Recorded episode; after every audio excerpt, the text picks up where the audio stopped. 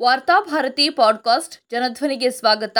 August ಮೂರು, ಎರಡು ಸಾವಿರದ ಇಪ್ಪತ್ತ್ಮೂರು ಗುರುವಾರದ ವಾರ್ತಾಭಾರತಿ ಸಂಪಾದಕೀಯ.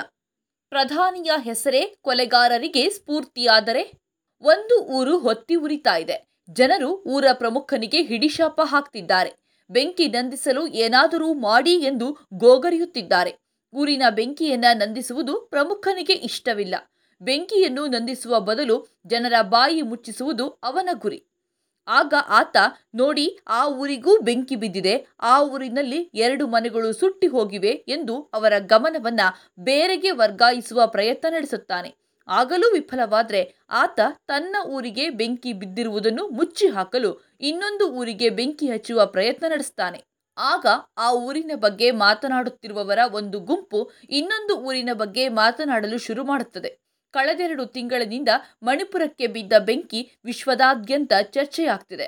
ಮಣಿಪುರದಲ್ಲಿ ಮಹಿಳೆಯರ ಮೇಲೆ ನಡೆದ ಅತ್ಯಾಚಾರ, ಬೆತ್ತಲೆ ಮೆರವಣಿಗೆಗಳ ಪ್ರಕರಣ, ಸಾಮಾಜಿಕ ಜಾಲತಾಣಗಳ ಮೂಲಕ ಬೆಳಕಿಗೆ ಬಂದಾಕ್ಷಣ ಈ ದೇಶದ ಪ್ರಧಾನಿ ಮಣಿಪುರಕ್ಕೆ ಭೇಟಿ ನೀಡಿ ಶಾಂತಿಗಾಗಿ ಕರೆ ನೀಡಬೇಕಾಗಿತ್ತು. ಒಬ್ಬ ನಿಜವಾದ ನಾಯಕ ಮಾಡಬೇಕಾದ ಕೆಲಸ ಅದು. ವಿಪರ್ಯಾಸವೆಂದರೆ ಪ್ರಧಾನಿ ಮೋದಿಯವರು ಮಣಿಪುರದ ಘಟನೆಗಳನ್ನು ಖಂಡಿಸುವ ಬದಲು ಪಶ್ಚಿಮ ಬಂಗಾಳ ರಾಜಸ್ಥಾನದಲ್ಲಿ ಮಹಿಳೆಯರ ಮೇಲೆ ನಡೆದ ದೌರ್ಜನ್ಯದ ಘಟನೆಗಳನ್ನು ಉಲ್ಲೇಖಿಸಿ ಮಣಿಪುರದ ಅತ್ಯಾಚಾರಗಳನ್ನು ಸಮರ್ಥಿಸತೊಡಗಿದ್ರು. ಕೆಲವು ನಿರ್ದಿಷ್ಟ ಪ್ರದೇಶಗಳಲ್ಲಿ ನಡೆದ ಮಹಿಳಾ ದೌರ್ಜನ್ಯದ ನಿರ್ದಿಷ್ಟ ಪ್ರಕರಣಗಳಿಗೂ ಒಂದು ರಾಜ್ಯದಲ್ಲಿ ಸಾಮೂಹಿಕವಾಗಿ ಮಹಿಳೆಯರ ಮೇಲೆ ನಡೆದ ದೌರ್ಜನ್ಯ, ಅತ್ಯಾಚಾರಗಳಿಗೂ ವ್ಯತ್ಯಾಸ ತಿಳಿಯದ ಪ್ರಧಾನಿ ಈ ದೇಶವನ್ನು ಆಡುತ್ತಿರುವುದು ಭಾರತದ ದುರಂತವೇ ಸರಿ. ಬೇರೆ ರಾಜ್ಯಗಳ ಕಡೆಗೆ ಕೈ ತೋರಿಸಿದ್ರೂ ಜನರ ಗಮನ ಆ ಕಡೆ ಸರಿಯುತ್ತಿಲ್ಲ ಎನ್ನುವುದು ಗೊತ್ತಾಗಿ ಇದೀಗ ಹರ್ಯಾಣಕ್ಕೆ ಬೆಂಕಿ ಹಚ್ಚುವ ಪ್ರಯತ್ನವೊಂದು ನಡೀತಾ ಇದೆ. ಆ ಮೂಲಕವಾದರೂ ಮಾಧ್ಯಮಗಳ ಗಮನ ಮಣಿಪುರದಿಂದ ಸರಿಯಲಿ ಎನ್ನುವ ಉದ್ದೇಶ ಇದರ ಹಿಂದೆ ಇದ್ದಂತಿದೆ. ಹರಿಯಾಣದ ನೂಹಲಿ ಸೋಮವಾರ ಸಂಜೆ ವಿಶ್ವ ಹಿಂದೂ ಪರಿಷತ್ನ ಶೋಭಯಾತ್ರೆ ಸಂದರ್ಭ ಹಿಂಸೆ ಭುಗಿಲೆದಿದೆ. ಹಿಂಸಾಚಾರ ರಾಜ್ಯದ ಇತರ ಭಾಗಗಳಿಗೂ ಹರಡಿದ್ದು, ಗುರುಗ್ರಾಮದಲ್ಲಿ ದುಷ್ಕರ್ಮಿಗಳು ಮಸೀದಿ ಮೇಲೆ ದಾಳಿ ನಡೆಸಿ ಅಲ್ಲಿನ ಸಹಾಯಕ ಧರ್ಮಗುರುವನ್ನ ಗುಂಡಿಕ್ಕಿ ಕೊಂದಿದ್ದಾರೆ. ಅಷ್ಟೇ ಅಲ್ಲ, ಮಸೀದಿಗೂ ಬೆಂಕಿ ಹಚ್ಚಿದ್ದಾರೆ. ಅಂಗಡಿಗಳನ್ನ ಲೂಟಿ ಮಾಡಿದ್ದಾರೆ. ವಾಹನಗಳನ್ನ ಧ್ವಂಸಗೊಳಿಸಿದ್ದಾರೆ. ಈ ಶೋಭಾಯಾತ್ರೆಯನ್ನ ಹಮ್ಮಿಕೊಂಡಿದ್ದುದೇ ಕೋಮು ಗಲಭೆಗಳನ್ನು ಸೃಷ್ಟಿಸುವುದಕ್ಕೆ ಎಂದು ಸ್ಥಳೀಯರು ಅಭಿಪ್ರಾಯಪಟ್ಟಿದ್ದಾರೆ. ಮೆರವಣಿಗೆಯಲ್ಲಿ ಭಾಗವಹಿಸಿದವರ ಕೈಯಲ್ಲಿ ಬಂದೂಕು ಸಹಿತ ಮಾರಕಾಯುಧಗಳಿದ್ದವು ಎನ್ನುವುದು ಶೋಭಾಯಾತ್ರೆಯ ದುರುದ್ದೇಶಗಳನ್ನು ಬಯಲು ಮಾಡುತ್ತದೆ. ಇಷ್ಟಕ್ಕೂ ಮಣಿಪುರದಲ್ಲಿ ಇರುವಂತೆಯೇ ಹರಿಯಾಣದಲ್ಲೂ ಇರುವುದು ಬಿಜೆಪಿ ಸರ್ಕಾರವೇ. ಕೇಂದ್ರದಲ್ಲೂ ರಾಜ್ಯದಲ್ಲೂ ಬಿಜೆಪಿ ಸರ್ಕಾರವೇ ಆಳ್ವಿಕೆ ನಡೆಸುತ್ತಿರುವಾಗ ಬಿಜೆಪಿಯ ಪಾಲಿನ ಉಕ್ಕಿನ ಮನುಷ್ಯ ಈ ದೇಶದ ಗೃಹ ಸಚಿವರಾಗಿರುವಾಗ ಮಣಿಪುರ, ಹರಿಯಾಣದ ಗಲಭೆ, ಹಿಂಸೆಗಳಿಗೆ ಯಾರನ್ನು ದೂರಬೇಕು? ಇದನ್ನು ಕೇಂದ್ರ ಮತ್ತು ರಾಜ್ಯ ಸರ್ಕಾರದ ವೈಫಲ್ಯವೆಂದು ಟೀಕಿಸಿ ಸುಮ್ಮನಿರುವಂತಿಲ್ಲ. ಈ ಗಲಭೆಗಳು ವೈಫಲ್ಯದಿಂದ ಸಂಭವಿಸಿರೋದಲ್ಲ. ಸರ್ಕಾರದ ಕುಮ್ಮಕ್ಕಿನಿಂದಲೇ ನಡೆಯುತ್ತಿರುವುದು. ಮಣಿಪುರದಲ್ಲಿ ಅಮಾಯಕರ ಸಾವನ್ನು ಖಂಡಿಸುವ ಬದಲು ಆ ಕೊಲೆಗಳನ್ನು ಬೆಂಬಲಿಸಲಾಗ್ತಿದೆ. ಗಲಭೆಯಲ್ಲಿ ಸತ್ತವರನ್ನೇ ಅಪರಾಧಿಗಳನ್ನಾಗಿಸುವ ಪ್ರಯತ್ನ ನಡೀತಾ ಇದೆ. ಇದೀಗ ಹರಿಯಾಣದಲ್ಲಿ ಗಲಭೆ ಎಬ್ಬಿಸಿ ಅಪಾರ ಸಾವು ನೋವುಗಳು ಸಂಭವಿಸಿದ ಬಳಿಕ ಇಲ್ಲಿಯೂ ಸಂತ್ರಸ್ತರನ್ನೇ ಅಪರಾಧಿ ಸ್ಥಾನದಲ್ಲಿ ನಿಲ್ಲಿಸುವ ಪ್ರಯತ್ನ ನಡೀತಾ ಇದೆ.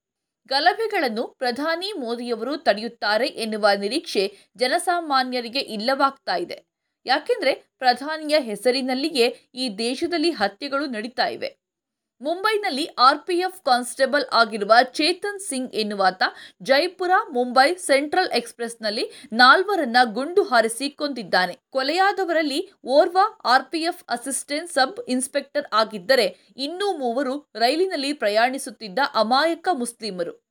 ದುಷ್ಕರ್ಮಿ ಕೊಲೆ ಮಾಡಿದ ಬಳಿಕ ನೀವು ಭಾರತದಲ್ಲಿ ಬದುಕಲು ಬಯಸೋದಾದರೆ ಪ್ರಧಾನಿ ಮೋದಿ ಮತ್ತು ಯೋಗಿ ಅವರನ್ನ ಬೆಂಬಲಿಸಿ ಎಂದು ಘೋಷಣೆ ಕೂಗಿದ್ದಾನೆ.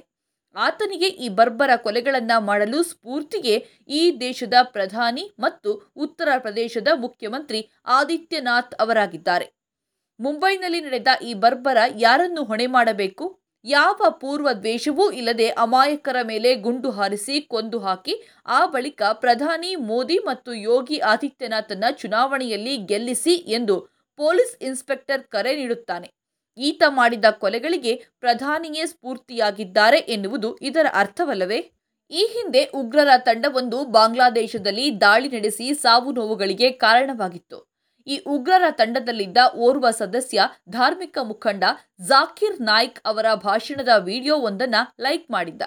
ಇದನ್ನೇ ಇಟ್ಕೊಂಡು ಯುವಕರನ್ನ ದಾರಿ ತಪ್ಪಿಸುತ್ತಿರುವ ಆರೋಪದಲ್ಲಿ ಮುಂದೆ ಜಾಕಿರ್ ನಾಯ್ಕ್ಗೆ ನಿಷೇಧ ಹೇರಲಾಯಿತು.